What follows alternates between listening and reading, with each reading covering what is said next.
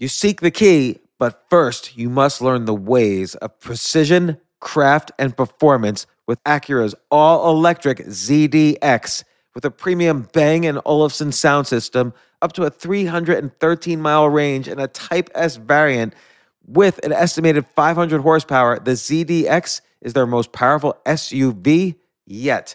Unlock the energy when you visit Acura.com to order yours today. Okay, let's do some quick math. The less your business spends on operations, on multiple systems, on delivering your product or service, the more margin you have and the more money you keep. That's obvious. But with higher expenses on materials, employees, distribution, and borrowing, everything costs more. To reduce costs and headaches, smart businesses are graduating to NetSuite by Oracle. Here's the thing information is power, information is money. Literally, the currency of today's world of, of entrepreneurship is information. And if you could bring all of the your the information about your business into one dashboard, this is incredibly valuable. NetSuite is the number one cloud financial system, bringing accounting, financial management, inventory, HR into one platform and one source of the truth about your business. With NetSuite, you reduce IT costs because NetSuite lives in the cloud with no hardware required, access from anywhere. You cut the cost of maintaining multiple systems because you've got one unified business management suite.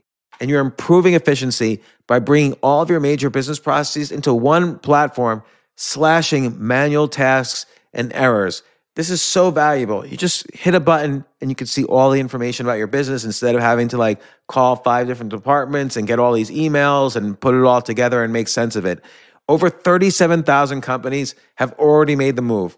So do the math, see how you'll profit with NetSuite. Backed by popular demand, NetSuite has extended its one of a kind flexible financing program for a few more weeks. Head to netsuite.com slash James. netsuite.com slash James. netsuite.com slash James.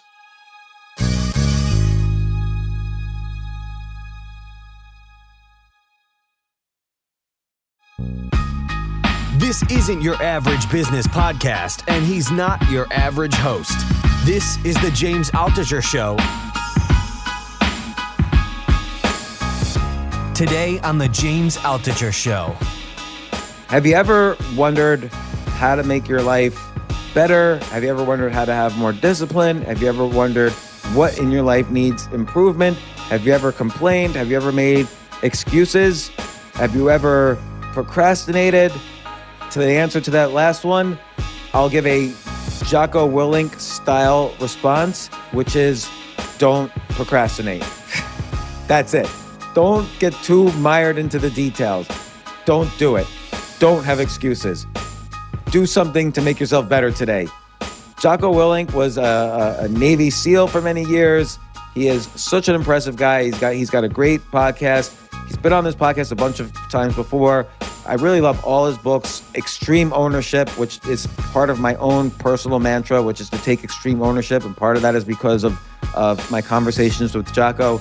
He has another book, The Dichotomy of Leadership. But today we talk about the expanded book, Discipline Equals Freedom, expanded edition by Jocko Willink. I love this book. I have it right next to me because I read from it very often. And Jocko's just such an impressive guy to talk to and to know and to meet.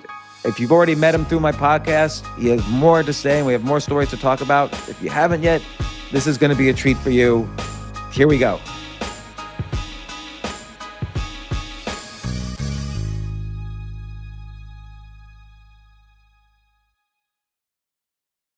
Jocko, first off, I love the book. Let me read the title out Discipline Equals Freedom Field Manual. I don't know what MK1 to MOD1 means, but you could tell me. And um, this is the field manual. Super enjoyed it. And you know, it was odd when I was reading it. Literally, I had just been told something disappointing to me. Someone had said something, you know, and this happens to everybody at every stage of life, but someone had said something about me which potentially cost me an opportunity. And it was also a non truth, I'll put it that way. And then I'm picking up your book like a second later. And there were so many things. It was as if you were like writing a letter directly to me about, you know, no excuses, you know, you know, get into destroyer mode, you know, move forward no matter what, take the next step. And it's and it's interesting. It feels like the viewpoint is is not that there's an enemy on the other side, but you have to prepare in your life as if there is someone uh, pursuing the same goals as you in conflict with you and you have to make sure you prepare always in every aspect of your life a little bit better than that invisible opponent. And i feel like opponent's the wrong word but that's how i felt reading the book yeah i, I think that's a, a very good way to read it. And and like you said look you might not have a a an actual enemy human being out there but think about life. Life is filled with all kinds of resistance and insurgency that's fighting against you. And if you don't impose your will on it your life will go in the wrong direction. There's no doubt about it. So i think that is uh, an attitude that i have and i think that's a probably a pretty perceptive takeaway from the book from from you you know it's it's it's, it's interesting because i always feel like the way even though our backgrounds are completely different and I always address this. I apologize about that, but I feel like a, a lot of the ideas overlap and interact in the sense that, you know, let's say I'm in a business and it's not going so well, or let's say, you know, I stumble in some way financially, which has happened to me many times. You know, the discipline I've learned through that over the past 20 years that this has been happening to me is to is to always this day like let's say I have a, a problem this day. Let's say I, I have some asset that I can't sell or some financial investment doesn't go well or I'm disappointed in some respect. I always have to make sure I make one move or one switch in my thinking that moves me forward. And if I do that every day, it compounds and adds. And that's the sense I, I get from your book. And that and that works. It's always being proactive rather than falling back on an excuse or falling back on a regret or falling back on like, well, that opportunity's gone now. It's all over for me. Like those thoughts have to always go away. I don't think it's that strange that people from different backgrounds can come to very similar conclusions. You know, I was I joined the Navy out of high school. I, I ended up going to college much later because the Navy sent me to college. But you know, even when I started talking, when I when I got out of the Navy and I started talking about sort of my operating system, which is what that book is really, a lot of people said, Hey, you know, have you been do you follow the stoic leaders? And you know this is very similar to buddha and, and just the whole nine yards all these ancient philosophies. And the fact of the matter is i didn't really read any of that stuff growing up. I was a kid that got out of high school did did crappy in high school, joined the Navy because that's what I always wanted to do. And then I ended up being in tough situations over and over again and ended up in a leadership position and had to figure out how to make things work. So that's what you had to do. You know, you are doing what you're doing. You you made some mistakes. I made some mistakes. We but we had to figure out how to move forward.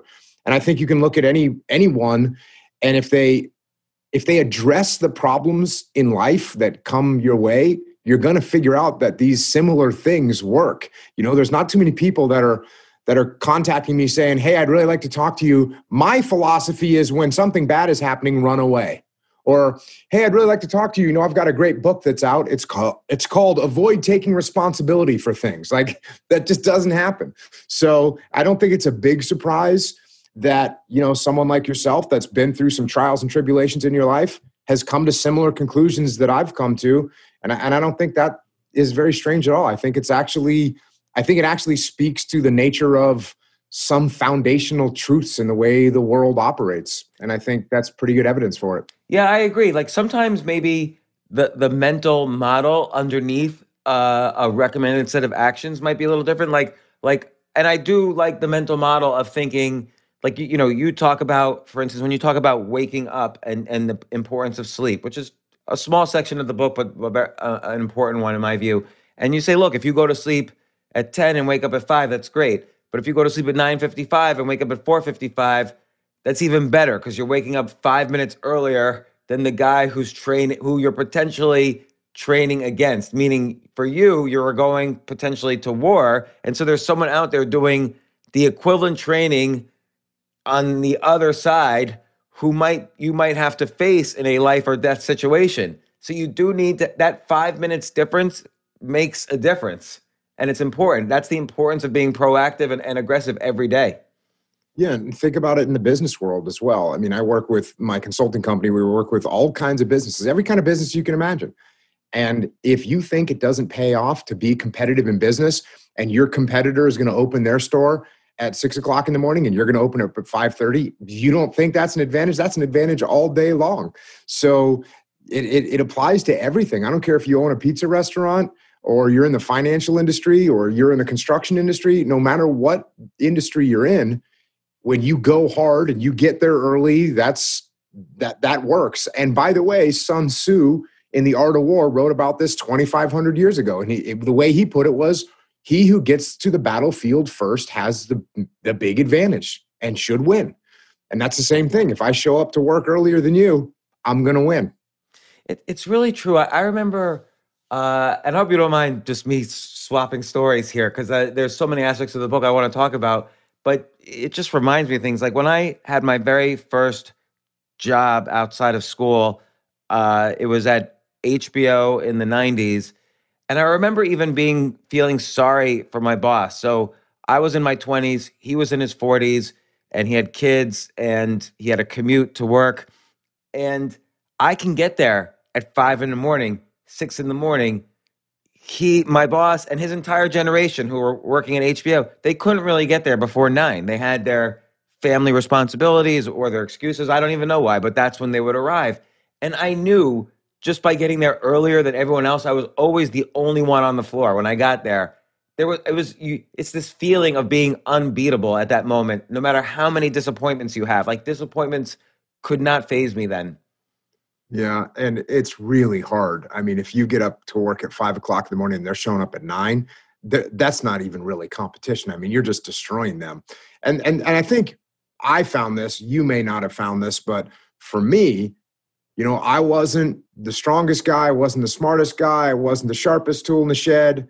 And I kind of realized if I was going to be, if I was going to do a good job, then I needed to do I need to work harder than everybody else. And that means show up a little bit earlier than everybody else, get that get that head start and it definitely pays off. Yeah, and and, and by the way, I'm pretty sure you are the smartest tool in the shed because in order you also have to know that once you're there, you have to know what to do. Like in order to learn something, you kind of correct correct me if I'm wrong because this is the way I view learning and I feel your book not only is about discipline and how to get that discipline and what things to be disciplined about, but it's also about learning, you know, making a choice. And you say this at any stage in your life, you say it's never too late to make the choice to be successful. But then you have to figure out in, in whatever your domain is, what are the elements of success that you're going to start improving, that you're going to avoid making excuses about, that you're going to start compounding, you know, proactive behaviors in. Like how do you how do you right now, for instance, learn something new? And how did you learn something new, you know, back then? It's probably similar. So there's a couple things that you talked about that um, that I've, I've been thinking about a lot lately. So how do I figure out what I'm going to do is one of them because I've got you know I've got a bunch of different businesses going on. I've got little projects happening. I I know you do too. I I, I track what you're doing. And and by the way, I just bought your Jocko drink on Amazon. There you go. So so people will wonder, you know, how do you figure out what's going to work, what's not going to work? How do you figure out where to invest your your resources and your time and your money? How do you do that? And and the way I look at it is so so when you're in combat, when you're going into battle, the the principle is you look at the enemy defenses and you want to figure out where their weak points are obviously right? You don't want to attack their strong points you want to attack their weak points. So what you do is you go out and you do reconnaissance missions. You you probe to push against their defenses and see if you can locate any weaknesses. And if you do then you apply some of your resources to those weak areas. And, and actually, the term that you use in the military is you exploit those weaknesses. And that sounds really bad in the business world to say, hey, once I find an opportunity, I'm going to exploit that opportunity. But what you want to do is take advantage of that opportunity. There's also times where you push out and you try and do a reconnaissance and you figure out that whatever that thing that you tried really isn't that good. So you don't put any more resources there. So so that's kind of what I do. The supplement line that I've got a few years ago, I started making one thing. It was uh it was tea. It was bags of tea, which no one would expect me to make. And they sold like crazy and it was great. And then I made cans of tea and it sold like crazy and it was great. And then I started making supplements. I started making supplements that I actually use. People bought them like crazy and, and just continued down the path. Now there was there's plenty of things that I've tried along the way that I've had to back away from. Oh, that that's not really that popular, or I didn't really get a lot of good feedback, or or hey, the, the cost to produce this thing was absolutely crazy and I made enough for me, but I can't really afford to make enough for everybody. So I think having the mindset of being number one, willing to take some risks to try and do some things, but equally important is being humble enough to say, you know what? That wasn't a good idea. And I need to back away from that. And I know there's some sunk costs to, to what I tried to do, but that's okay. No factor. And I'll keep moving forward. Right. So, how do you decide when to stop something, even if it's something you enjoy and or something you really wanted to succeed? If I really want something to succeed or something, if it's well, let me rephrase that. If it's something I really enjoy, I'll, I'll do it. I mean, if it's something that I just enjoy doing, I'll just do it. I mean, uh, I have a podcast. I really enjoy doing my podcast. Even if no one listened to my podcast, I would still do my podcast because I get to read great books, interview great people. I learn more than anyone from my own podcast, I learn more than anybody because I have to do all the back end yeah. research. So even if no one listened to it, I would still do it. So if I really enjoy something, then I will absolutely just continue to do it. Um, but if I'm doing something that maybe isn't that great and it's not getting great feedback, and and I realize, hey, this isn't that I'm investing a bunch of time and effort and I'm not getting a good return on investment from it, it's really easy for me to say, oh yeah, I've invested this much time, I've got this much return. That doesn't make much sense. I'd rather be doing something else. It's pretty easy for me to figure that out. You know, I like the section about questions, particularly you see in, a, in an election year, and, and obviously this has been a very strange year for a lot of reasons, but the idea of questioning everything is so much more important than answers. And so you see on Twitter all day long, people have all the answers. Suddenly, all of my Facebook friends were expert epidemiologists. And then somehow my my gym teacher from fourth grade was like a super economist talking about the lockdowns. And now he's an expert on the Supreme Court. If all you have is questions, it's great because, like you say in the book, what am I going to do to improve myself today, to get better, faster, stronger? And then I even tell my kids at the end of the day to look back and say, what did I do to improve myself? Because then that primes them so that they know at the end of the next day I'm going to ask the same question so they it's like they have to prepare. So I, I do think this questions aspect is very important. Like question everything. Like what what sort of things do you question on a daily basis? I think what's interesting about this is uh, again, I was really lucky. I I guess I'm kind of a weird person or strange person. You think? when I was a kid, I was a super rebellious kid. You know, I was I was crazy kid. I liked hardcore music and heavy metal, and I didn't like authority, and I didn't like anyone telling me what to do. And I I just everything that anybody told me, I thought, you know, well, how do you know that? And I I did. I questioned everything, and that rebellious streak that I have, that I still have to this day, it's a very important thing to have. And and what what makes it most important and kind of what you're alluding to is when you turn those questions towards yourself you know and you start asking yourself well what, what did what what have i done? What can i do better? Did i really do something productive today? You know i, have talked to i was talking to my, my kids recently about the difference between consumption and production and it's really easy in this world right now to just consume information right? Mm. whether it's instagram or tiktok or snapchat like you can just go on there and consume but you're not producing anything. You're not making anything. You're not creating anything. You shouldn't be in a deficit. You should be hating if you end up at the end of the day that you've consumed more information than you've actually produced or you've consumed more creativity than you've produced so that kind of thing is the kind of thing I question myself. What did I do today? What did I produce today? What did I create today? Versus sitting around and watching a movie, listening to someone else's podcast, watching an Instagram video, watching a YouTube. Like all those things are consuming. And look, you can learn a lot from that. You can learn a lot from YouTube. You can learn a lot from podcasts. That's good. but you have to make sure it's not a deficit where all you're doing is consuming and you're not producing anything. But so the kind of things I question, I you know, I, as I say in the book, I, I, mean, I question everything. I question everything, and and I, and I think one of your points and one of the reasons that 2020 has been so crazy is everybody does think they know everything.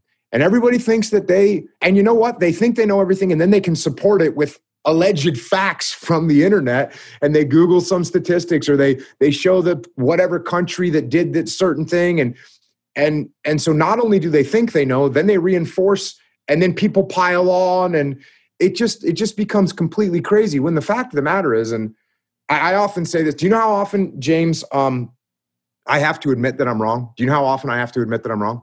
Well if it's anywhere close to mine it's all day long. See it's not with me, I almost never have to admit that I'm wrong. And the reason that I almost never have to admit that I'm wrong is because I almost never say, hey, I know this fact or that fact 100%. I never tell anyone, no, the disease is going to do this, or this person is going to get elected, or this person. I never say that kind of thing because I don't know. I don't know. And there's also an aspect of there's a benefit to not caring. And I don't mean that in a way where you don't care what the policies of the country are, you don't care what's happening in your community. But there's only so many things you can control, or so many things you can have an impact on, and it's almost using up the fuel. And you you have a you know a section called fuel. It's almost using up your fuel to expend energy on things you have no control over. Like for instance, an opinion making its way into the world via Twitter. yeah no it's it's very interesting times. I think a lot of it has to do with ego too. You know we get wrapped up in wanting to be right against someone else. We want to be correct and we can go to war over some fact that we barely even have a grasp on and yet we want to argue with james that i'm right and you're wrong. And like you said what am i actually doing to benefit the world by having this argument on a twitter thread with a someone i've never met i'm never going to see them it's it's it's just it's sad. I think that at so look i'm not going to say that these types of things are fads like the hula hoop but i think at some point people look around uh, a lot of people will look around and go yeah you know probably four hours a day on social media is a little bit much. Or i'm spending six hours a day looking at people looking at threads on twitter. That's probably not a great way for me to spend my life. I, I think we'll get there eventually I think so too. I think there's got to be, but there, on the one hand, there's kind of this uh, addictive dopamine thing that happens when you reload Twitter and there's and, and there's more engagement, or you reload Facebook and there's more engagement. But at the same time, it's very easy to see at the end of the day, like, ugh, I I don't feel good right now, and it's almost like you you know you you refer uh, to an example of like eating donuts feels good, but but later it feels bad it's the same thing with like social media. Like feels good to get that one last like you're wrong because of this thing I just read 3 seconds ago on Wikipedia but now I'm an expert on. And at the end of the day it just doesn't feel good. Yeah. Yeah, there's definitely some short-term gratification versus long-term gratification that we definitely as human beings tend to gravitate towards short-term gratification for sure and short term gratification is not long term success and it's not long term happiness. And, and, you know, I wrote about that in the book. People say, do, do what makes you happy. And, and I get it. If you're doing things that strategically over the long term will make you happy, like getting a job that you enjoy or living in a place that you like or hanging around with people that, that are, that you, you find enjoyable, and those are long term things that will make you happy but as you said, eating a donut right now, sitting on social media, playing another video game, whatever the thing is that you think is going to make you happy right now, and it's just short term gratification, long term, it's not going to help you out. I love this section in the book, and it's pretty early on in the book called Mind Control. I love that because there's almost this science fiction aspect, and you refer to that in the first sentence. It's not about controlling other people's minds, it's about controlling yours. But it's a very Jocko written section. Like, you know, you you, you write, people ask me, how do I get tougher? And and you just write, be tougher. How can I wake up early in the morning? Wake up early. You know, how can I stop eating sugar? Stop eating sugar. And your point is is that you can control these emotions. But I even remember um, stuff you would write years ago, uh, where it, it had the same kind of style. Like people would ask you these questions, and you would just remove the question part, and and there's already the answer, and that that's a that's like a very Jocko way to do things. But I'm curious, some people they ask you, "How can I stop eating sugar?" Because they're really addicted. Like it's really hard for them to say no. But you're saying you only think it's hard for you. You have control over what's on your mind. And so I'm just trying to understand is there a nuance there? I've got two examples here that that I think are very interesting, and the reason they're very interesting is because they're they were very hard for me to relate to. Um, but around that, I, I got one was a one was a an email that I got from a guy, and the other one was a guy that I actually met. So the guy that sent me an email, and both these guys kind of prefaced prefaced their communication with me with, "I'm really embarrassed to tell you this, and it's not going to seem like a big deal, but I want to tell you this, and I want to say thank you because this had a huge impact on my life." The first one, and again, this is it is what it is. This guy had uh, bit his nails his whole life. And, you know, he was a grown man, he was a professional, and he had raw fingers. And he would be in a meeting and he would bite his nails, and there would be blood on his hands. And he said it was just absolutely horrible. And he'd been doing it for 38 years or however old he was. He'd been doing it his whole life. And he was like in mid 30s to, to 40 years old. So this was a habit he had had his whole life gnawing at his nails. He said he th- and and and it's so strange, right? Because he thought it was disgusting. He knew it made him look gross. He knew it, people paid attention to it. He knew people watched him, and he couldn't stop. And he heard me on the podcast saying like those lines right there. Hey, you don't want to eat sugar anymore? Stop eating sugar. And he said, I heard you say that. And he said, I'm going to stop biting my nails. And then, you know, he t- tells me the story and he holds up his hand and he's got it. He shows me his fingernails and his fingernails are all normal. And actually, there was a little bit of damage to him, like permanent damage. There was a little bit of, of funkiness to him, but he was like, thank you. What I needed to do was just stop. The other guy, I told that story on the podcast. And then months later, I met a guy who he he he he prefaced the conversation the same way. He goes, "You know, Jocko, I'm I'm embarrassed to tell you this, and it may not make any sense to you, and you may never understand what this is." And I he said it just it doesn't fit anything with what you do and who you are. He said, "I was absolutely addicted to video games." Hmm. He said, "I would play video games for 18 hours a day, 20 hours a day, 15 hours a day every single day and he worked in the he worked in the computer industry so he was staring at a screen all day at work and he would he would play video games all night long. He was his diet was horrible his sleep was horrible and he could not stop. And he said he heard me talking about that story and he said you know what? I'm done. And he took all of his video games he sold his video game console and all of his video games and he actually used that money to come to the event where i met him. That's great and he says you know i haven't played it i haven't played a video game in whatever it was four months. So you know it's one of those strange things you know? I think if people sometimes you know i've said before you, you get what you want if you really want to get control over that, man, you get control over it. And hey, look, are there things that are out of your control? Absolutely. And I've had those questions. You know, some of the most horrible questions I've had in, in since I've been out talking to people is, you know, when I talk about taking ownership of things, right? And someone will stand up at one of my events and say, "Hey, Jocko, I, you know, I, my nine-year-old daughter has leukemia." How do I take ownership of that? How am I supposed to take ownership of the fact everything's my fault? Well, how is this my fault that my daughter, who's nine years old, has leukemia? And you know that there there is an answer to that, and and I've answered that type of question many times. And the way that you take ownership over things that you have no control over is you take ownership of how you respond, and and that's what you do.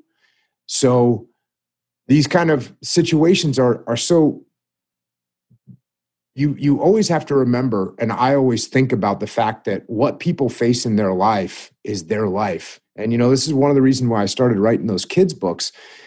I was in the seal teams and you know there's a war going on. I came home from work one day. My oldest daughter was talking to me about something and she was sad about something. Somebody had said something to her. And I, in my mind i was thinking you know part of my mind was thinking this is such a joke. How can you be worried? Somebody called you a name. Who cares? You need to toughen up. And then at the same time, I was looking at my daughter. I, I thought to myself, oh, yeah, this is her whole world. And so that's the way it is for everyone you know and and look you might be addicted to heroin or you might have some horrible disease or you might bite your nails and whatever situation you're in that's what you're in and and people have to face those challenges that they come across in their life and and to your point earlier, I think that's what like this book, I think that's what that's why it's so universal because it doesn't matter what the challenge is that you're facing. It may from the outside it may appear small, but inside that's a huge problem. And from the outside it may appear gargantuan, but when you're in it, you don't have a choice. You don't have a choice but to face the problems. And so I, I think that's why the book has done so well and and this this this new edition coming out is because regardless of where people are in their life, they find it, they understand it, and they can utilize it to help, as you said earlier, move forward.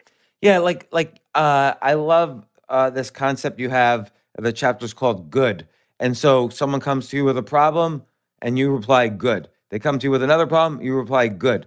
You know, so you know, and you say when things are going bad, you know, don't get bummed, don't get startled. Essentially, you know, say good, move on, figure out how to be proactive. But but sometimes like what do you say to the guy with the daughter who has leukemia? You can't just say, well, say good because it makes you appreciate life more, makes you appreciate the time with your daughter more, and so on.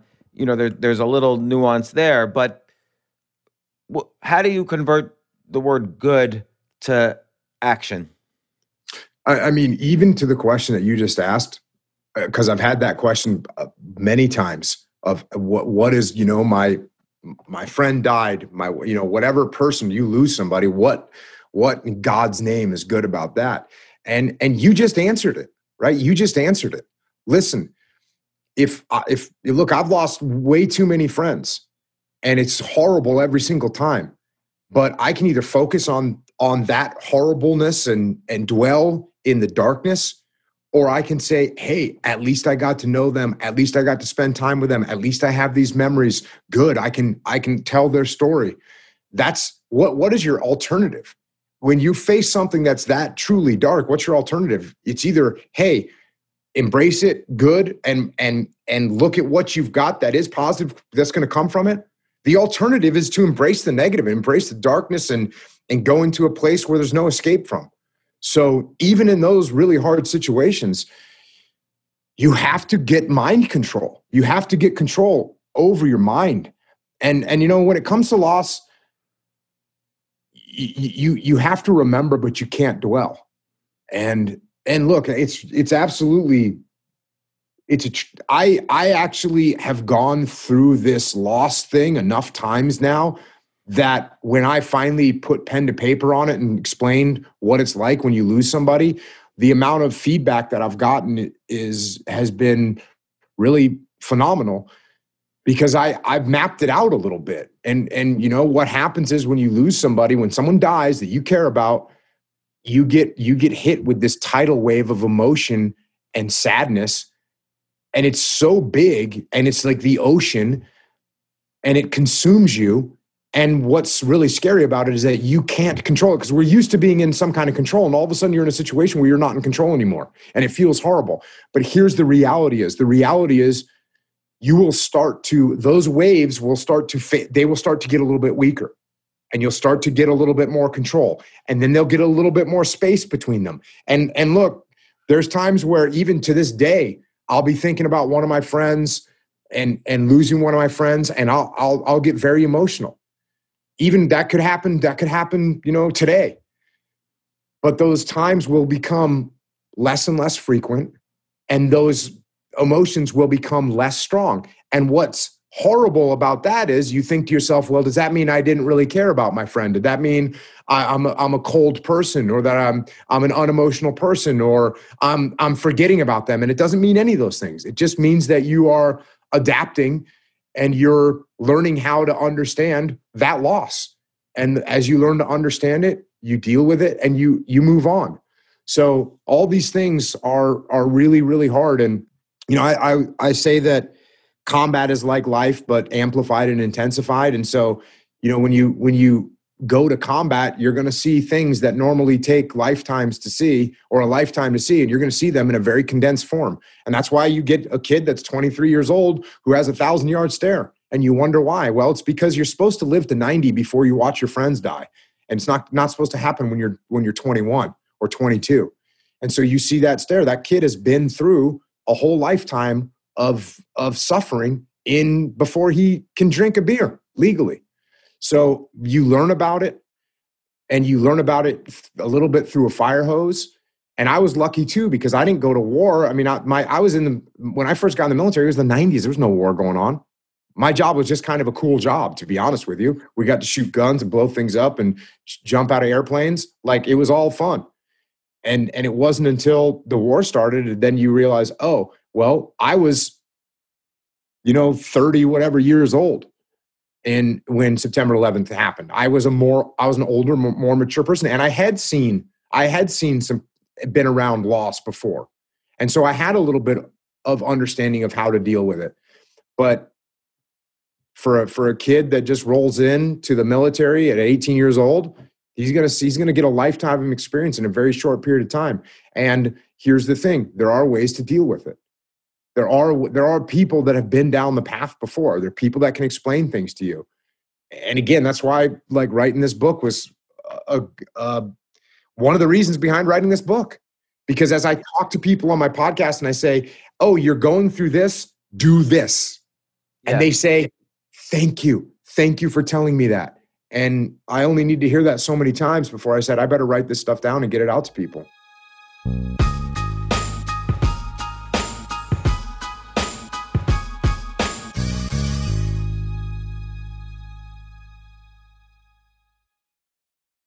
I have to say, Airbnb has changed my life.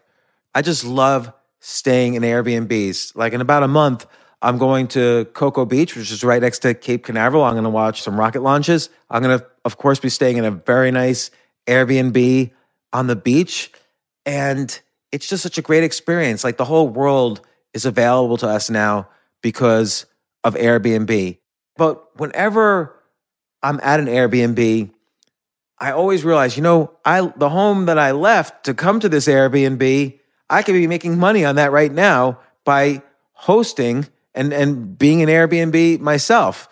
So, and I've known people, I had a friend who basically, you know, made a living from turning his home into an Airbnb.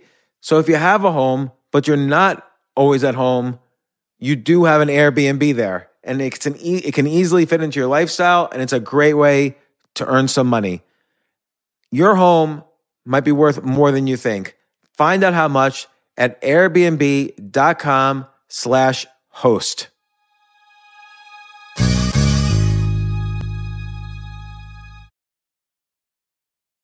There's so much overlap between some of the things you say, and, and I say them in different ways often, but the, the most dangerous thing for me has been looking back at times when I've gone from great success to going dead broke and dwelling on the regret that results.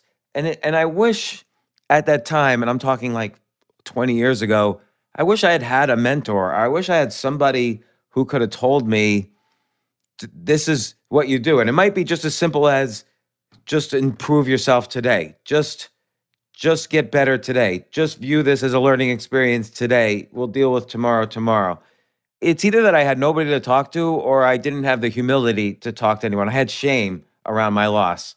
And and so maybe maybe this idea of responding good, that's a muscle that that you've developed and perhaps you've had mentors or an instinct for that.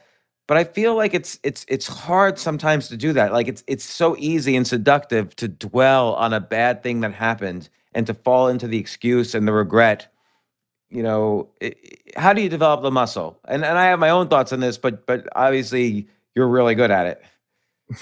You know i, I think james the i've been very very lucky in my life and one of the ways in, in a million different ways i've been very lucky in my life and one of the ways that i think i've been very lucky in my life is i had a very nice gentle slope of bad things happening to me. And and so I think as bad things would happen, you know, if a little bad things happen, if a little bad thing happens and, and you go, oh, yeah, whatever, good, we'll overcome that, it does build you a little muscle and lets you see, oh, I can let this thing, whatever. I, I, I'm trying to think of some just dumb things that I did. You know, I just did dumb things, you know, like just what? get in trouble. I'm, I'm trying to think of some right now. Oh, okay, here's one like going through basic SEAL training. I failed this thing called pool competency where they put you in the pool and they you got scuba gear on and they basically just completely drown you. Um, uh, and it's not literally drown you, but they they rip the regulator out of your mouth and they tie it in knots. They rip your mask off. They bang you into the bottom of the pool they rip your all your scuba gear off. You've got to and then you've got to stay completely relaxed and you've got to reassemble the gear. You got to get everything working again. You got to get the regulator back in your mouth. You got to do a check. And then they just do it again and they do it for half an hour. And the first time that i did it i failed. And it, it, it's really horrifying because when you want to be in the seal teams the, there's no freaking guarantee at all that you're going to make it. It's it's hanging over your head the whole time. And when you don't make it into the SEAL teams, if that's what you want to do, it's like there's no other options. I mean, it's a it was such a fear, and and quite frankly, in recent years, there's been there was a guy um, that that killed himself. That quit, he actually quit SEAL training, and then you know, he was out of the training, rented a hotel room in San Diego, and and jumped off the the building and killed himself. And I could, I wasn't surprised at all when I heard that because you get some kid that's been wanting to do that their whole life. It's their life, it's their dream, it's their goal. They've told everyone, "I'm going to be a Navy SEAL. I'm going to be a Navy SEAL. I'm going to be a Navy SEAL," and then they get there and they actually quit. Which, which should also show you something about what the training does to people psychologically. It's very difficult well, for me, I failed this evolution, this this pool competency, and even then, I remember thinking like, oh, I'm going to crush this thing next time. And I actually, instead of being scared of it, I went in because we had I failed on a Friday, and then you have the weekend to remediate, and then on Monday you take it again. And over the weekend, a couple of the other guys that failed, we went into this it's called a dip tank. It's basically just like a metal box filled with water. And we went in there and we just beat each other to death with these with our scuba rigs and we just did it over and over again and we made the we made our little training over the weekend harder than what they did to us on Monday. I rolled in on a Monday, there was no way they were going to stop me. So like a little thing like that I got hit with some adversity, but I look, I'm not saying it's big adversity at all. That's what I'm saying. What I'm saying is it wasn't. What I'm saying is it wasn't you know, I, my, my dad died when I was 10 years old. It wasn't this thing that came out of nowhere where it was unexpected. I had a very nice gradual escalation of problems in my life. And so that by the time I was older and I was going to war and I was going to have real, real problems, then I was a little bit, I was a little bit more prepared for it. And even, you know, I had a friend of mine that that got murdered uh, when I was in the SEAL teams. It was really, it was a great friend of mine, an incredible person, incredible human being. Uh, hung out with him all the time. He was a kind of a heroic guy. He was the he was the quarterback of the football team at the Naval Academy. This guy named Alton Lee Grizzard, and uh, he he ended up getting murdered by some girl's boyfriend, etc. Murder, double murder, suicide, mm. and you know, it, it was really hard for me. It was really, really hard for me. And, but I was young and I wasn't really in a position of leadership. And I kind of had to overcome it. And then that's that's kind of the first initial time that I felt those waves of emotion and not being able to be in control. So that by, by the time I was older and I was started losing friends from war, I was at least a little bit more prepared for it. So I think I've been very lucky that I've had a slow escalation of problems in my life.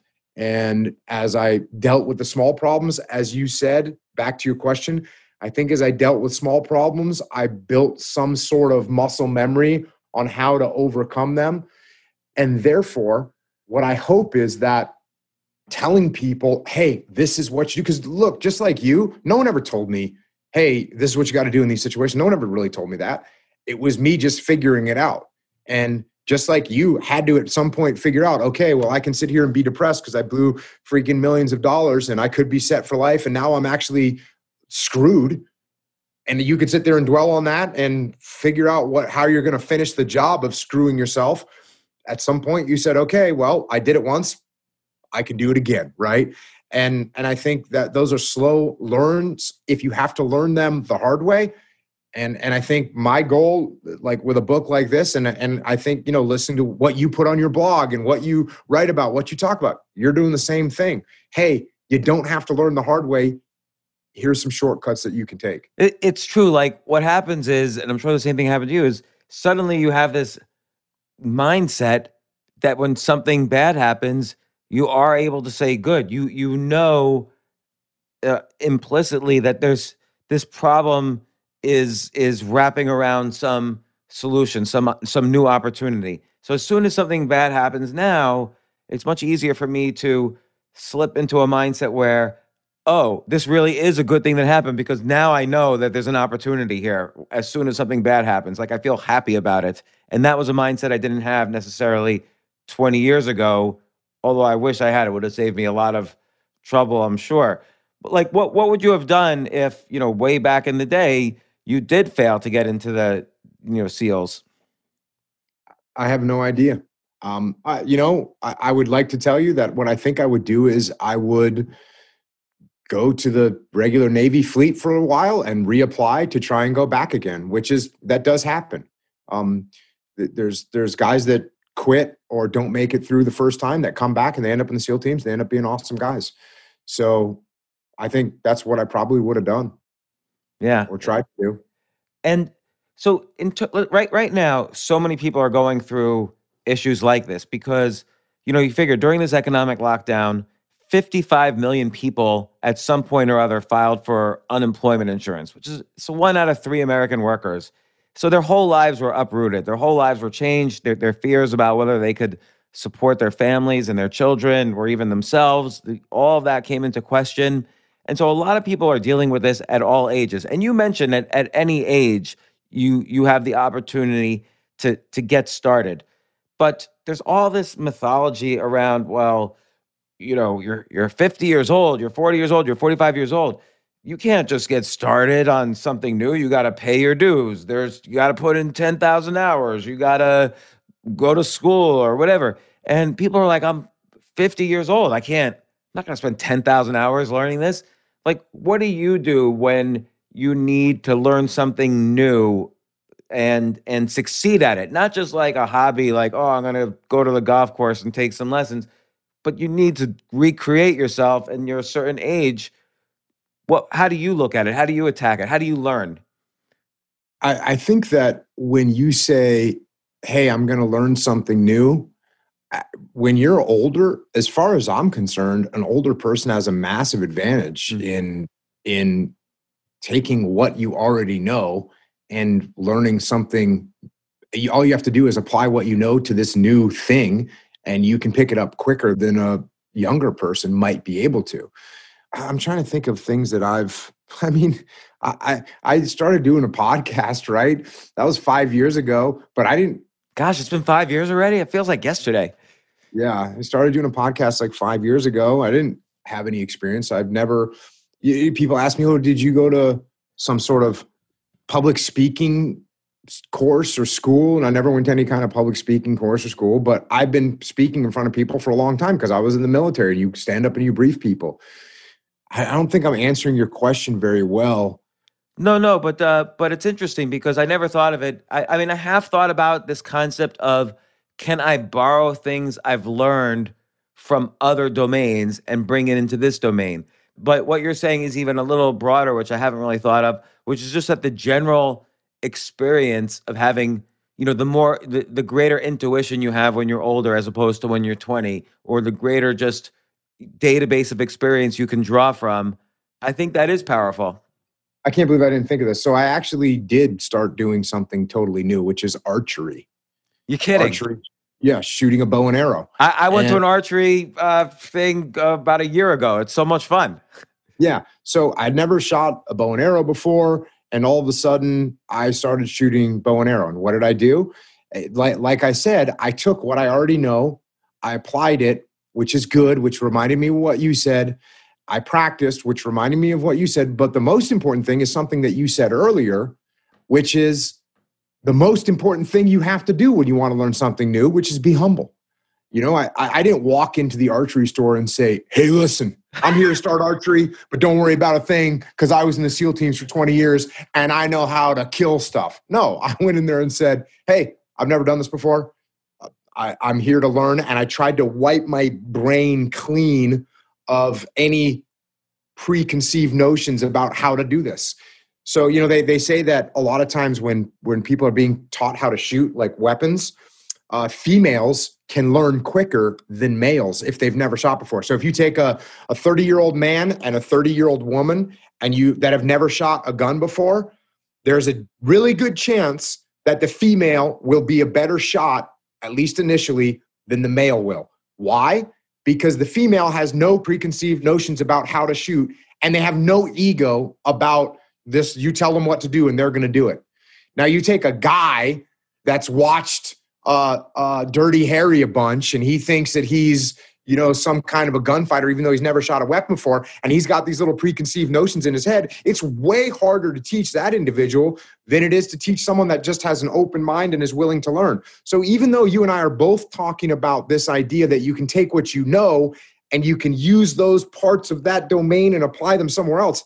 At the same time, if you try and do that too much, or you try and force things that don't really fit, it is going to cause more problems. So you have to figure out okay it's a dichotomy which i know you love that word and i lo- know you love the title of my book dichotomy leadership i do now I, I for the 80th time i apologize about criticizing it four years ago it's it's a dichotomy because you want to take what you know you want to apply the the knowledge that you have from your experience but at the same time you want to just open your mind and be totally humble and willing to learn. So i think that the way that you learn new things the other interesting thing and this is another thing I, I work my consulting company i work with different businesses all the time. And i work with whatever. I'll go work with with an oil company a gas oil company then i'll go work with a financial company then i'm working with a construction company then I'm working with a manufacturing company, all these different companies. And every single time, I have to learn uh, at least a little bit about their particular business. But I don't walk into say, well, let me tell you how you're going to solve the problem on your manufacturing line with this. No, actually, what I say is, okay, I don't really know a lot about manufacturing. What I do know is about leadership. So let's see how those two things interact. But I'm not arrogant and walk in there and I think that I understand their what they're doing at the ground level. I don't, but I do understand the next level up, which is how they're leading through those things. And I don't pretend that I know about what their frontline troops are doing, but I do know about how those frontline troops are being led. So I don't confuse my humility about what's happening on the front lines with the confidence that I have that I understand what's happening from a leadership perspective. You know, I guess that leads into uh, authenticity because I think when you're let's say when you're younger, you don't necessarily know who you are. And I don't mean that in a cliche way. You don't you don't quite yet know what your values are. You don't quite yet know how you survive difficult situations. You don't yet know how to deal with people who have preconceived notions of you and and how to interact with them and how to deal with that. But over time you build an intuition of how to deal with these things. And so you can bring authenticity to a new activity. Like, okay, here are the things I know I'm pretty good at. Here are the things I, I believe in that I could apply to this. You know, for instance, I believe in these things about leadership, which implies asking questions, being humble in these areas, knowing that I have some expertise in these areas, which is why I was called in. You know, there, there's a, a saying in comedy you have to find what your unique voice is, or else you're just copying other comedians or who have come through in the in the past. You have to be who you are authentically. And there there was some um, quote. You have to ask yourself, who are you? Why are you? And why now?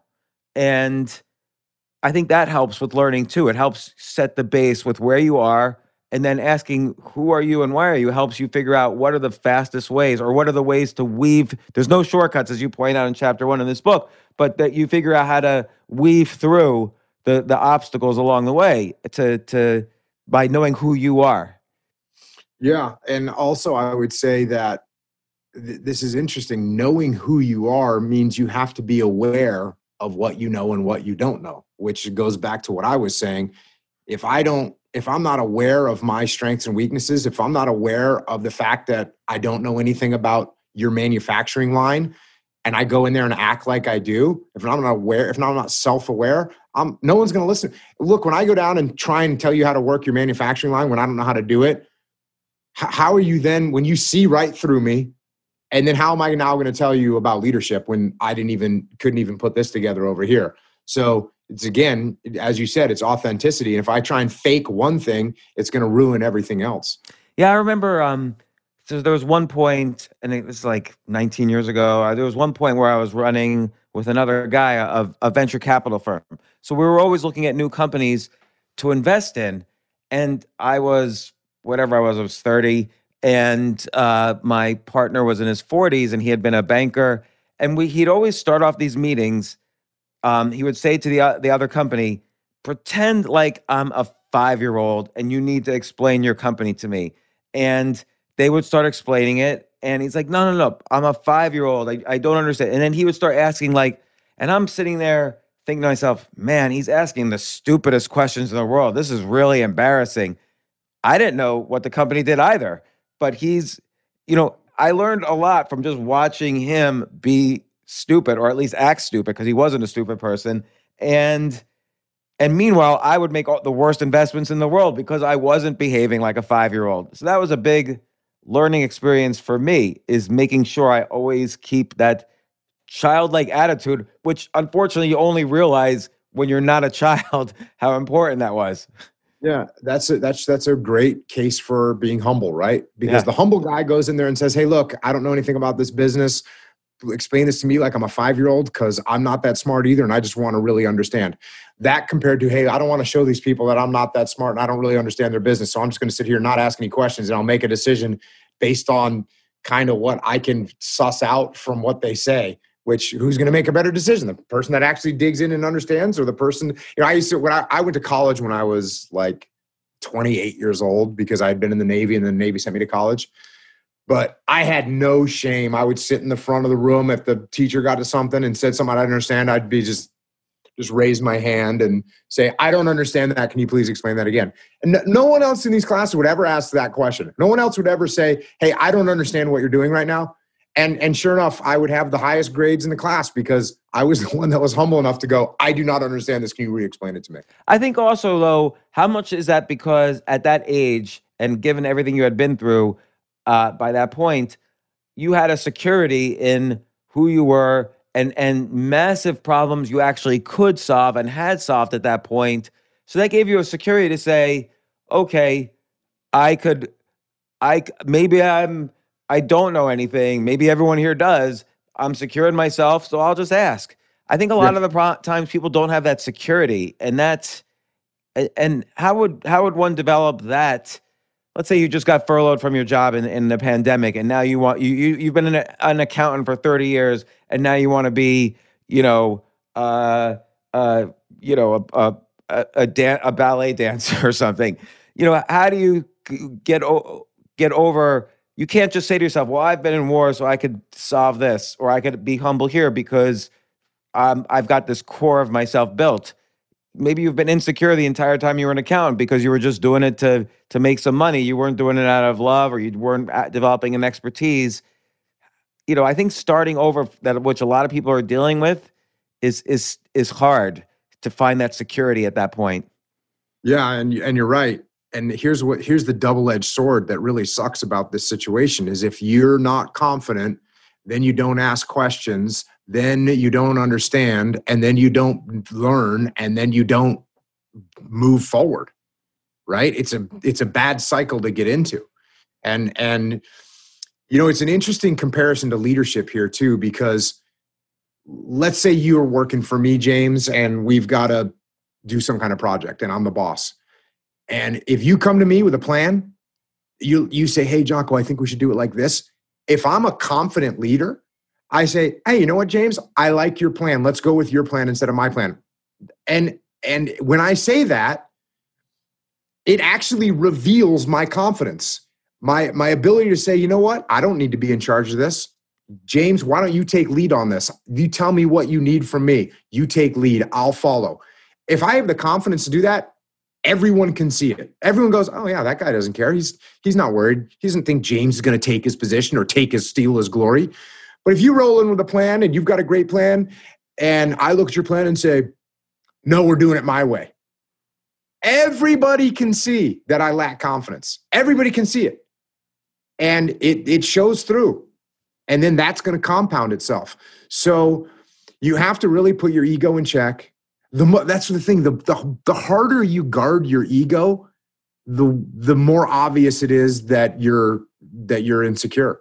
You know the more you guard your ego the the more evident it is that that you're insecure and that's that's an unfortunate thing. It's an unfortunate problem. but i think i wonder if humility is a muscle just like so in the in the in the latter half of of your book uh you know you give exercises for to get into shape. What what maybe is an exercise for someone who hasn't uh, exercised the humility muscle in a long time, what would be an exercise or what what's something you might do to to develop that that you know ability, that muscle to to put away the ego? Here, here's what I used to do. I can tell you straight up. I used to take young SEALs that had a big ego that needed to get humbled, and I would put them in charge of operations, training operations, not op- real operations, but training operations that I knew they couldn't handle and then they'd go out they'd try and run this training operation everything would be a complete failure and they'd come back and they'd real now he, actually I'd, i was going to say they'd come back and realize how much they screwed up but normally since they're not humble you know what they come back and do? They come back and blame other people. Hmm. they come back because well, it wasn't my fault it was this person's fault the, the new guys didn't do their job. Okay cool. I'm going to give you all experienced guys go and do another training operation. And i would remove their excuses until they would finally see oh yeah this is me yes, you need to get humbled. You're not as good as you think you are. So doing hard things will absolutely humble you. And and I think you gotta you gotta pay attention, man, to that, to that, to that voice in your head and just pay attention to what it sounds like. It's so obvious when you see other people doing it, and it's so hard to see when you're doing it yourself. It's just really, really challenging. Uh, you know, if you had two people that were working for you and and they both didn't complete their project on time and one of them came in to talk to you and was like hey you know james this is my fault. I actually i didn't order stuff. I didn't order the materials in time and i didn't track the vendors to make sure that they got their their parts of the job done. Next time i'm going to order supplies earlier and i'm going to track those vendors a little bit closer and make sure they're staying on project. And you'd go okay cool got it. Next person comes in and says well you know we failed but it's not my fault. It's because the supplies didn't show up on time and the vendors didn't do their part of the job but that's not on me. And who, it's so obvious which person you want to give the next project to. You want to give the project to the person that takes ownership and actually takes responsibility, who has the humility to say, hey, I was in charge and this didn't work. That's my fault. That person's going to fix it. When do you fire the other person? Um, I mean, it depends on the it depends on the the scenario you know who are they? What value do they have? What situation are they in? How coachable are they? The real problem if you know a person like that that already has an ego where they're blaming other people sometimes they're really hard to to get them to see the light right? And that's the only type the only type of person that you can't turn into a good leader or you can't improve their leadership capability is someone that's not humble. Why? Because they don't listen. So how are they going to get better when they don't listen to anybody? Yeah. The answer is they're not so if I recognize that someone has no humility and is not going to listen, I'll probably fire them pretty quickly. You know, it's it's interesting. I'm sure you've had a lot of mentors, and I'm sure you've also uh, been a mentor to many people. And I find once I recognize and and being a mentor is not like a job description, right? It's just something that it evolves. You meet somebody, you get along, and you find yourself, you know, guiding them along when you can and, you know, hoping for their success and and seeing them move up in the world. And I've always kept track of both what my mentors and my call them mentees, but often the mentors eventually hate me because many mentors don't want their mentees or their, the people who they're guiding to pass them in some way, in any way. And so I realized early on that the key to being a good mentor and for and and that means for me to learn as well from the students because that's a critical part of learning is that you have to from the very beginning you have to assume everyone's going to pass you at some point. And the people who who do and you see them on the route to to passing you in whatever domain or field there is you know those are the ones you keep and those are the ones you encourage and you want them to to i always keep the mindset i want these people to be better than me at whatever it is they're trying to succeed at and i find for me that's a good uh, mental check like am i truly feeling this otherwise i'll end up being a bad mentor and you know it's the same thing with employees and so on i think that's a great attitude to have. We, we used to always say you want to work yourself out of a job. So that means I want everybody that works for me to be able to do my job better than me. That's my goal. And if they do it, awesome. That means I can either get promoted, move up, and and move to the next section and learn a new job, or they can just take my job and I'll go find something else to do. Either way, I, I'm happy about it. Well, you you know one thing that you've learned late in life is you write these great children's books, the the Way of the Warrior Kid. You've been on my podcast for those. I always enjoy reading your children's books. That's something you've started from scratch. You're like this, you know, Navy SEAL, been to war. Oh, now I think I'm going to write books for seven year olds. like, what was the learning experience there? Did you did you read a bunch of children's books, or or what did you do? No, I had kids. I have kids, and I just started. Uh, the, it was really hard to find books that were that had the message and the values that I wanted my kids to have, and so I just said, "Well, I'll just write my own," and that's what I did. And have you gotten um, feedback? For, I mean, I I enjoy the books, and I think they're they're they're well done in a children's book style. Like, have you gotten feedback from kids that, "Hey, I've read your book"? I get read feedback every day. I mean, the the the way of the warrior kid, um, Instagram kids post pictures of themselves doing pull ups, and I got an A on the math test. I mean, this is every single day. I get handwritten letters from kids all over the world, and it's it's amazing. And and then what's really amazing is the parents write me letters. Um, and and probably the, I've told this story a couple times, but I had this guy write a letter and he, he, was you know and i forget the exact facts but you know he was drinking every night his diet was bad he was overweight he hadn't been promoted at work he hated his job the whole nine yards and he said you know i read your book and i started i stopped drinking while i was on the road. Then i stopped drinking all the time. Then i started eating better foods. Then i started working out in the morning. Then i started paying attention to my job. I got a promotion. You know it closes out with hey i'm in the best shape of my life. I, I got two promotions at work and um, I'm feeling better than I ever had have. And I really appreciate you writing this book. And the book was Way of the Warrior Kid, and he's a whatever a 38 year old guy that picked up that book and realized that he needed to, to fix his life. And there's very simple instructions on how to do it inside those books. So, a great feedback. It's very humbling. It's awesome to get, and and I love, you know, even when I do like live events, people show up there with their seven year old, their eight year old, their nine year old, even their younger kids that have read another book I wrote called Mikey and the Dragons for little little kids, and it's just it's just awesome, man. It's uh, it's I'm super stoked on it. It's very cool. What what do you think will happen next for you in the sense that you know do you ever feel uh, an addiction to being or a need to be relevant? Do you ever get worried when some things settle down for you like let's say you decide okay the consulting business i've done my thing i've made good money i'm i'm i'm not as into it anymore so i'm going to wind this down and do other things do you ever get worried that you won't be as much in the public eye like you know you, you've really you know your brand has really i hate to use that word because i feel brand feels like lying to me the brand feels like the difference between reality and perception but but jocko Willink has been out there now and you're you're known slash well known do you ever get nervous that that will end and that that your relevance will start to subside as you get older? No, I'm good, man. I'm good. My my whole life has been uh, way better than I could have hoped for, and and look, I, I I like interacting with people, but I'm definitely not addicted to it, and it's just cool meeting people that are that have that you know that have listened to the podcast or have read the books and and so I, I am I'm good either way. It doesn't nothing nothing like that is ever going to bother me. Um, I'll be totally fine. and uh, yeah, like for instance, in terms of like let's picture a weird scenario. Uh, Jocko Willink, Tulsi Gabbard on the Joe Rogan show, like, and yeah, I can make I can connect all the dots and everything. But what was that like? It was super cool. I mean, I'm friends with Joe. I had been I had been uh, communicating with with Tulsi on Twitter, you know, just going back because, you know, she just I forget someone made something and somebody made some kind of meme and then you know i made some joke about it and then the next thing you know we were going back and forth and then someone said you two should go on rogan.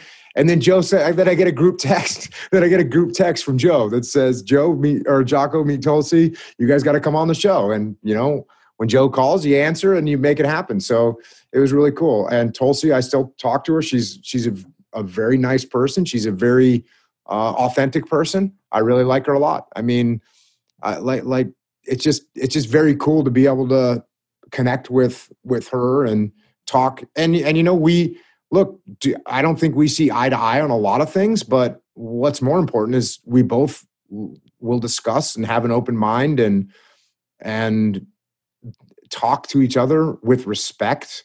And i think that's uh maybe a blueprint for the way people could possibly consider treating each other as if they actually want to understand your ideas. I mean, if Tulsi has an idea about something that's different than mine, I don't hate her. I actually want to know why she thinks that. And if there's anything that I don't understand about the, the, the place that she's coming from, or is there anything that she doesn't understand about the place where I'm coming from?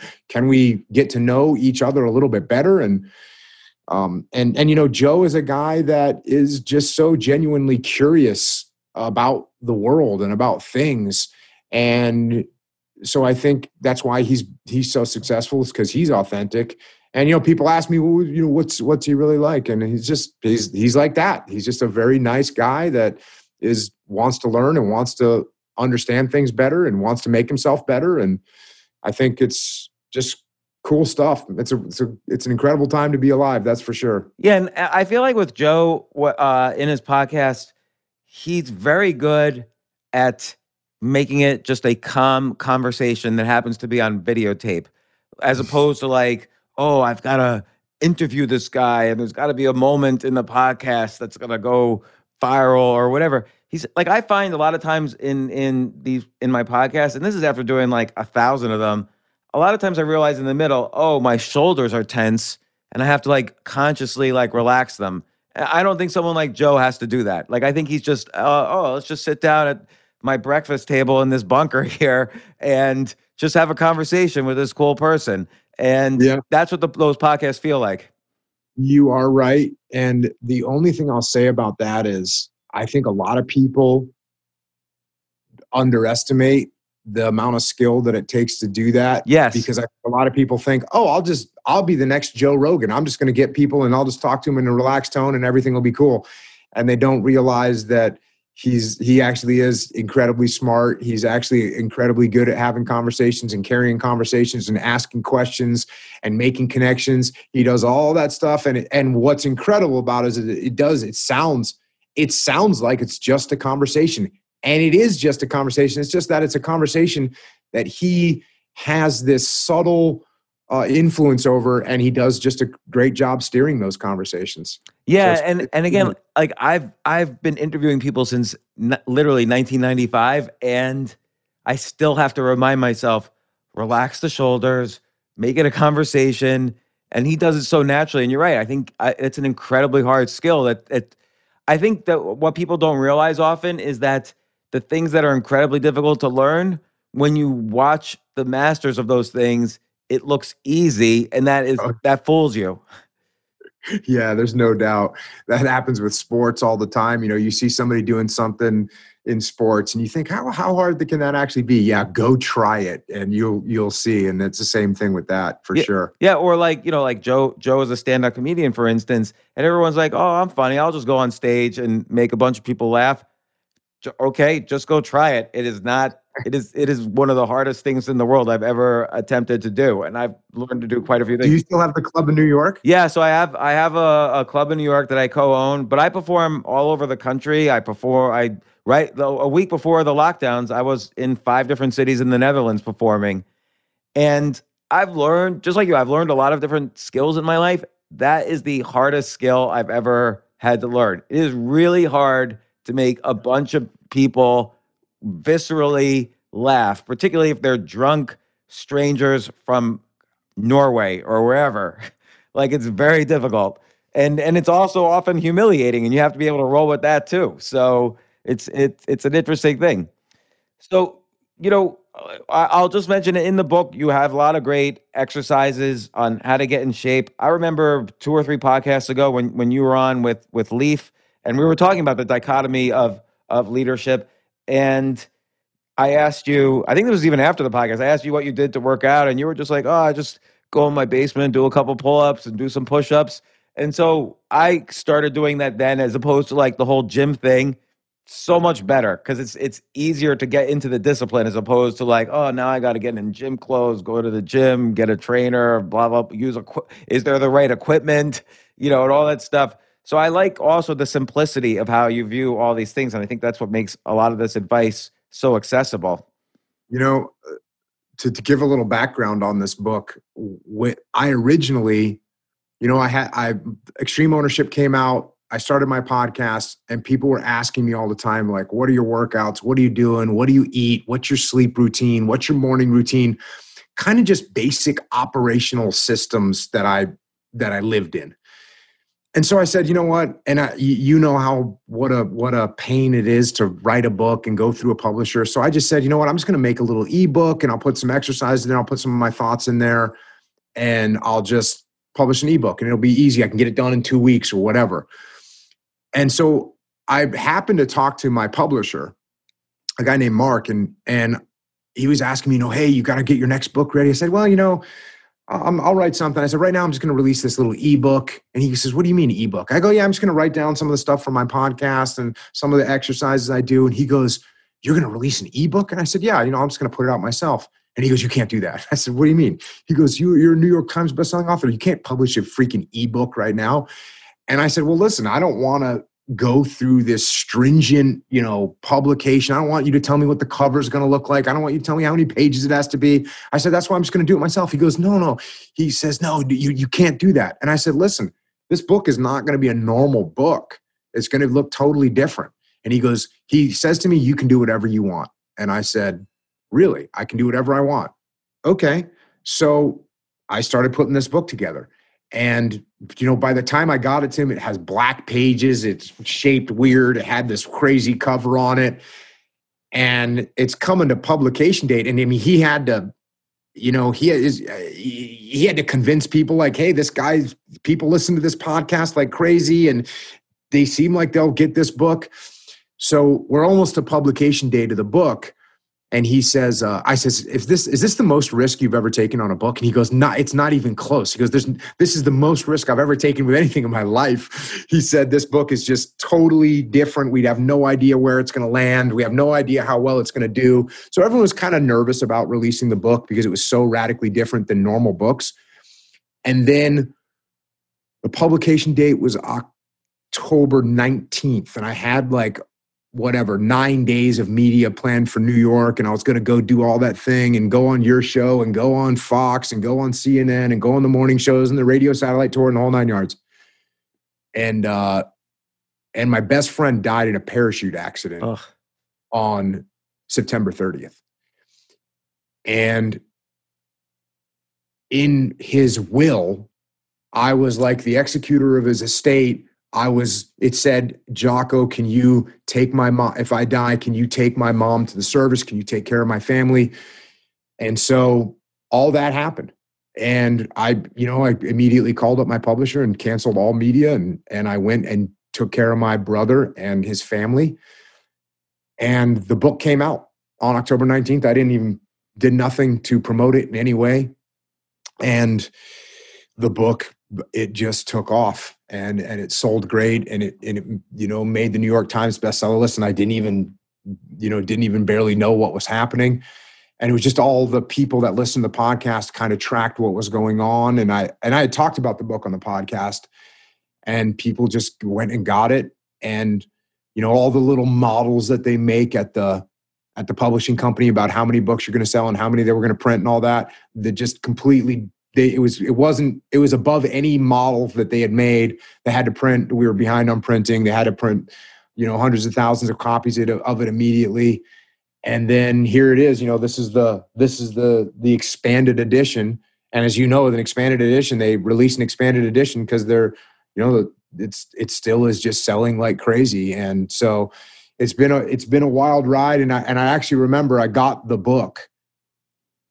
And you know i had a, a galley of the book meaning a, a pre-printed you know not one of the final copies but just a, a makeshift copy and i've got a section in there it's called death and what you do when someone dies and i remember i was so brokenhearted over losing my friend that I actually I actually opened up the book and I had to read my own thoughts about how to get through this and how to get over this.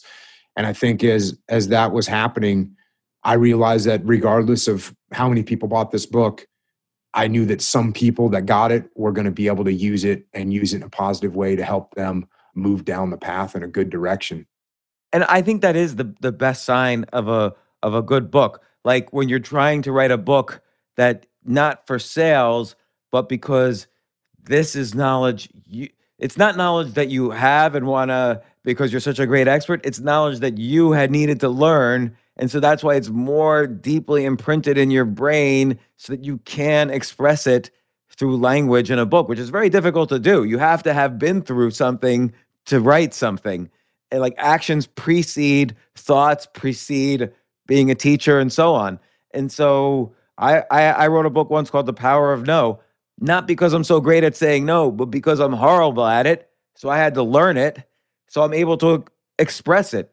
If I like, if if you told Brad Pitt, hey, write a book on how to um, you know, pick up girls, he'd be the last person I would ask because he just has to say hello to many people and that's it. He he could just say hello to me and I, I'll whatever. And you know, so so uh, I think that's the whole beauty of writing books is that it's not about the things necessarily that you're the king of. It's the things that you had to learn from the bottom up, like like dealing with death, dealing with loss. You know, learning how to succeed, learning how to get over uh, excuses and and procrastination and and the things that slow you down. And it's how you've learned to have your voice. So I think marketing is mostly a waste of time. If something's good, people are going to share it with their friends, and that's the most powerful marketing. Yeah, I, I, think you're right, and that's definitely what happened with this. This was just a word of mouth, and now it's you know it's it's sold incredibly well, and it continues to sell. And like I said, the the best part about that is I know that there's information in that book that will help people regardless of where they are in life. There's no one that's getting through life without struggle, and this book will help people through those moments. And and also, I mean, all your books are great. I always remember the title of uh, uh, this was your first extreme ownership.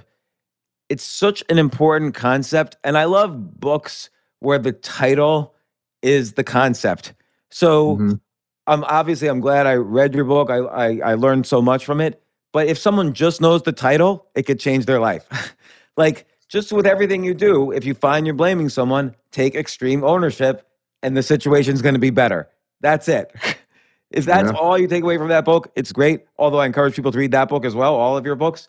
But final question, I know you're you're busy, and so I'll ask a very simple question. What's going to happen in the future? I don't know. Like there's so much this is the most chaotic year in in recent history. I won't say history because there's been a lot of chaotic years, but people are pretty polarized. People are pretty scared. I've heard people, smart people talk about everything from secession to fascism to this to that, and yeah, I'm talking politics, but just economics too. The the lockdowns have literally taken 82 trillion dollars from the world economy. I mean, things are going to be a lot different when when the dust settles here. I'm curious, you know, just what your thoughts are on, on that. I, I, I think that human beings like when you start turning them into pack animals and they get all crazy and start yelling and screaming each other there's there's a definitely uh, a possibility that things can go sideways. I've worried about i worry about like an escalation where you know one person gets killed from the left and then there's a retaliatory strike against people from the right and then all of a sudden that gets escalated to an even bigger strike to the people on the left and and you start you start basically an escalation in combat which is which is a scary thing to think about. That being said even though you think oh there's so many people struggling right now at the same time people have iphones people have food people have shelter you know when they when the the uh the area up in Washington, Seattle was taken over, the CHOP or the Chaz, whichever one you want to call it. And somebody asked me, you know, what do you think's going to happen up there? And I said, well, eventually people will get tired of it and they'll go home. It wasn't like there was these committed revolutionaries that were up there ready to die for the cause. They weren't. They were just up there ready to have some fun, cause some mayhem, and and just kind of carry on for a while. They weren't ready to die and and so I don't think we have that level of commitment in on either side. I don't think there's a level of commitment where people are ready to fight to the death. And and things have been worse. I mean, even in the 70s, you know, we were dealing with with real problems. I mean, there was police officers being assassinated, being murdered. You know, the Black Panthers and the and the Black Liberation Army. I mean, those they they went out and murdered police officers back then, and that was a, a really in insane time. But guess what? It was it, it it there wasn't people really truly committed. There was some, but it was a very small number. And on the and and that's where I think you end up. I think that most people look around and they say, "Listen, I get there's some extreme people over there and some extreme people on the other side. I'm not part of those people." And look, can you get this sort of new phenomenon of of kind of mob ruling on on um, social media you know where you can say something on twitter and all of a sudden everyone can hate you and cancel you and ban you. Yeah that can happen. That's maybe a new phenomenon but again it's one thing to say you're canceled on social media. It's another thing for people to actually want to be willing to stand up and fight and really truly commit so what I what I'm saying is I think there is commitment in this country, but I think the commitment is to living good lives. And I think that a majority of people will always tend towards back hey what is going to what is going to make life here better? What, what can we do? How can we stabilize? I think that's where most people are at. I think because of social media and because of the 24 hour news cycle all we see is mayhem. You know we see mayhem 24 hours a day. And i just think that america is a big ship. It's hard to turn. It might be easy to sit up there and scream and yell, but it doesn't really move that vessel. It really doesn't move it off course very much. You can move it a little bit, but it's not going to move a lot. So I certainly hope that I'm right along those lines, that we have stability. We have people with that that open up their minds, that listen to each other, that you know it's like i said with with tulsi sitting around with tulsi and I, I, talk with her you know and, and she'll text me when something's going on in america some something scary or something problematic and i'll text her what do you think of this? And we, you know we can have a totally reasonable conversation and we can find so much common ground and i think at some point soon people will get sick of yelling and screaming. There's some people that won't. I get it. There's some people that just want to be agitators. I think people are going to get agitated with the agitators and just turn them off and stop listening to them and let's find a way to move forward in a productive way if i can help you that's awesome. That's my goal. If you can help me i appreciate it too. That's kind of what we're supposed to do and i think we're going to get back to that at some point in the future. That's my positive viewpoint and i hope i'm right. I hope you're right too. I i do kind of think you're right so so it's all good. So Jocko, once again, I appreciate. I don't even know how many times you've been on the podcast, but it's been it's been quite a bit and always enjoyable and I always learn something and I always feel better afterwards and I and I'm sure the listeners do as well. I get amazing feedback when you're on. Um, discipline equals freedom. Field manual, expanded edition. It's such a great book. It's it's like you said. There's there's all sorts of black pages and it's it's I've got it you know bookmarked in various places and and the formatting is so interesting. But it's a, a great book. I always learn so much. Again, just like I learned much from from your other books, the uh, extreme ownership, which we talked about earlier, dichotomy of leadership, which you made fun of me about my original criticism of the title, but I was wrong. You were right. And once again, thanks so much for coming on the podcast, Jocko. I appreciate it. Appreciate it, man. Always good talking to you. I always learn a lot as well. Thank you. Thanks.